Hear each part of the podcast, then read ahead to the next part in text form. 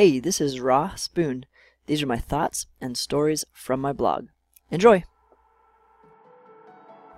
I wrote this a few years ago about a member of our congregation that died of cancer. She was young and she had a very loving husband.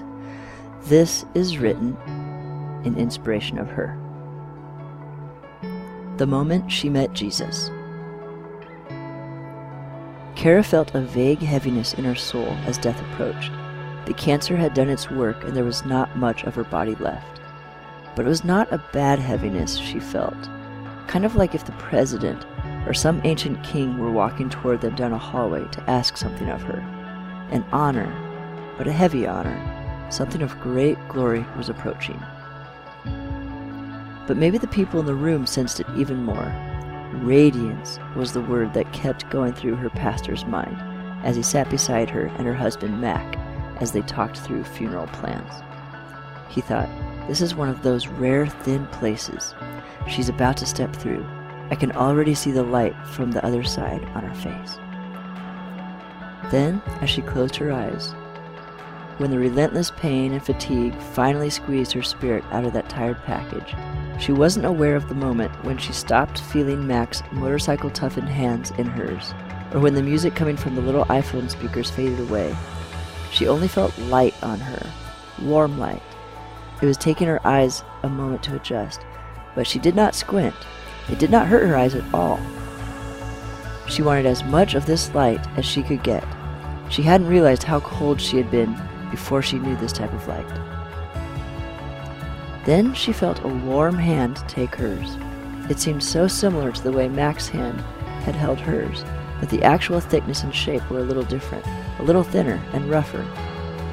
As her eyes adjusted, she saw a man before her, with a serene smile, behind which he held secret beauties he was going to show her. Who are... and she stopped. Kara. Oh, Jesus. She almost just let herself fall fully into his embrace, but his gaze looking at her was so good. He was so pleased with her, she didn't want to break the moment. He didn't look quite like Mac, but she saw Mac in him in ways. No, she thought, that was backwards. She had seen parts of this man in Mac. Parts of that smile were in Mac's smile, that moment in the car after their wedding when he had looked at her and said, I'm excited for this life with you. Then the man asked, in a kind voice, not unlike Mac's on that wedding day, Are you ready? Kara smiled. It felt good to smile so freely again. She breathed in, her lungs working so well again, too. She looked at him, his eyes helping her to overcome her fears, and she nodded. She just felt like she could trust him. This smile that was so kind also held the power to crush all the dark claws of cancer that had torn at her on earth. His eyes glinted at the thought of the great things he had been waiting to show her.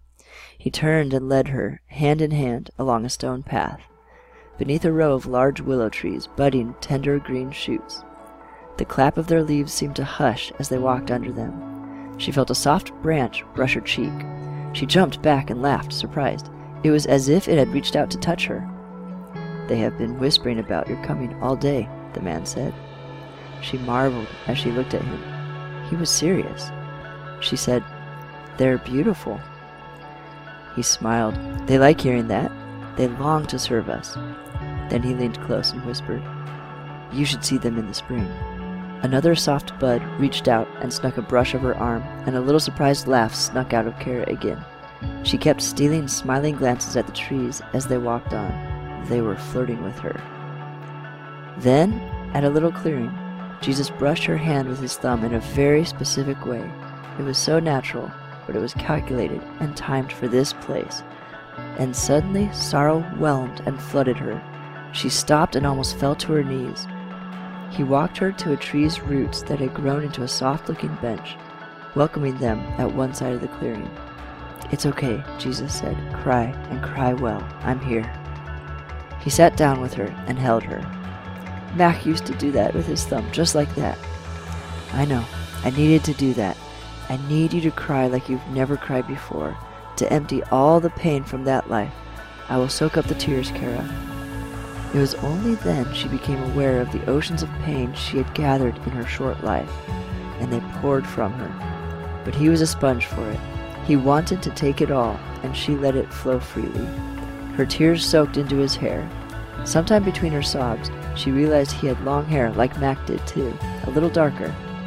He was a little shorter than Mac, smelled a little more like like he had been working in the in the barn today but had put on a fresh white cotton shirt and pants to meet her. His neck had a five o'clock shadow, a little bit scratchy on her cheek, up to where his beard grew a couple inches long, but was trimmed neatly and smelled as if he had just rubbed oil of rosemary into it. He was so human and real, and his voice, and those glistening eyes with the tiny crow's feet when he smiled, and the way he moved was lovely. Her face was resting in the crook of his neck, as her sobbing settled into calm. She felt his shoulders jerk several times lightly. She realized sobs had been quietly working their way through him as well. He felt the pain as much as she did. But somehow she sensed in him the certainty of a coming hope. He could cry with no fear of defeat. He felt the pain with her, but a greater good was coming. She held him tighter. She cried for minutes upon minutes, and then minutes more until, for now, she was empty. She took a deep, shuddering breath and said somberly, I feel like half my heart was torn right out of me. It was, my dear, Jesus said. Mac had deeply become a part of you, but the pain is done for you, Kara. You will cry sweetly from the memories, but the pain for you is finished. She nodded. That felt so right. She was so tired of the pain. A moment later, she added, But I feel like even just being with you fills in that other half really well. Your half fills in my half that was torn away. He smiled and nodded. They both knew it was deeply true, but then his breath quivered as memories occurred to him. Yes, I've had my heart torn in half too, a million times. That's partly why I came to be with you, so that I could know your pain and so that the half of my heart could better fill the missing halves of your hearts. After minutes of silence, followed by several more heavy waves of sobs, she quieted again in his arms. What about Mac? Who will fill his hole? she said.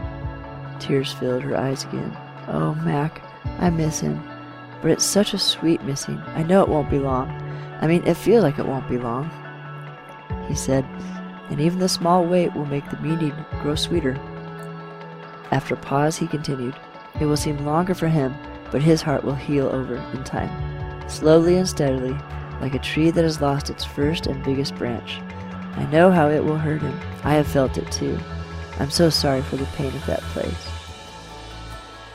She took a deep breath and felt his cheek press against her head. It's okay, she said. I'm so grateful you gave me him to love. He made my life happier. He smiled again, and she felt it on her head. He said, And heaven got to see that love, that really beautiful, hard type that suffers all pain for another person. All of heaven got to see that love he had for you and you for him. Eventually, she sat up and said with a smile, So, aren't we supposed to be singing all the time or something up here? He laughed heartily and rolled his eyes. I know. But hey, we do have some really good music up here. Some have been practicing what they love for centuries, but everything we do is kind of like singing up here in a way. How you bake your pancakes is like a song for the person you're baking them for. He paused and gave her an inside smile. Or how you eat pizza. She smiled. Pizza?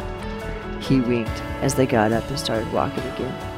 Kara, we have the best pizza you have ever had before. These chefs do it with all their heart because they want to love people with what they love doing.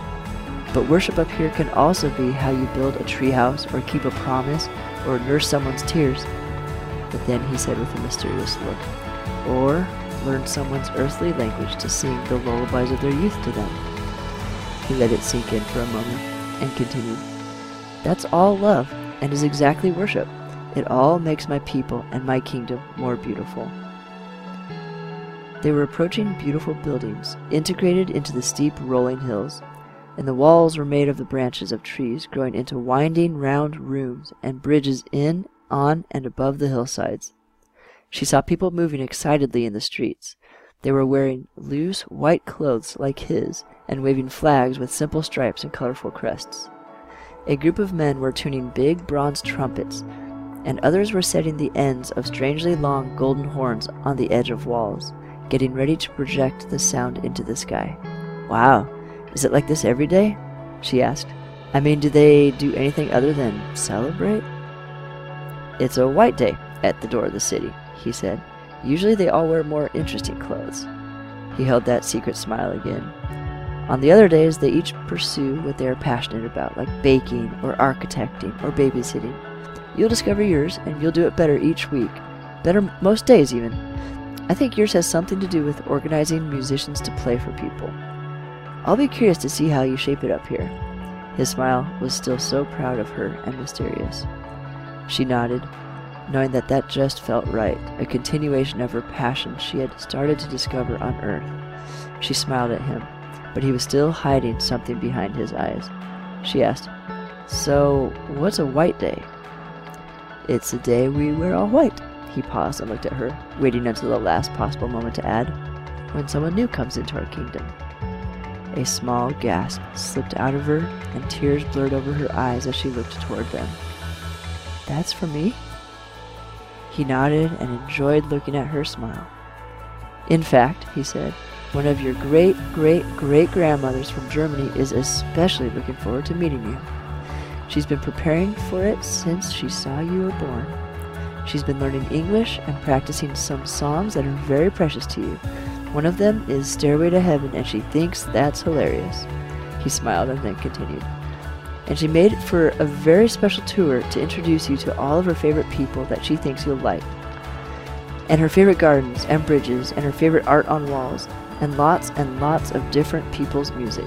She organized lots of very good concerts in honor of you over the next few weeks, just because she wants you to love it here so much. She could barely speak through the lump in her throat. Why her and why me? That's just how it works up here he said. You can fall in love, you could say, with anybody. Not quite like earthly romance, but a passionate obsession with the beauty found within another. Many people at once, even. And all you want to do is make them happy. They were nearing the city. She could hear the people hushing each other because they had seen her. They were waiting to cry out all at once, or start some song or something. Jesus pointed to a forest of trees climbing the vast, rising hills to their left. He said, I was thinking that would make a pretty good motorcycle path if we were to clear it out. She smiled, paused, and breathed very deeply. Something was growing, almost bursting from her heart. Her eyes glistened. She nodded slightly, love overflowing her eyes for Mac, and now even more for this man. He continued matter of factly, do you know anyone who would like to take you on a motorcycle ride through those hills? His face finally cracked into a smile, too, and then he added, You and I can make the trail together. I know he'll love it. And the trees will help us. We can replant them in a place where you and Mac can go together. Yes, she whispered. I'd love to design it for him. I think I know just how he'd like it. Jesus nodded. But then her smile quivered into a hesitant frown, and she felt the heaviness again. Wow, what is this I feel? It's so big. It almost makes me scared. He leaned tenderly in and whispered, It's hope.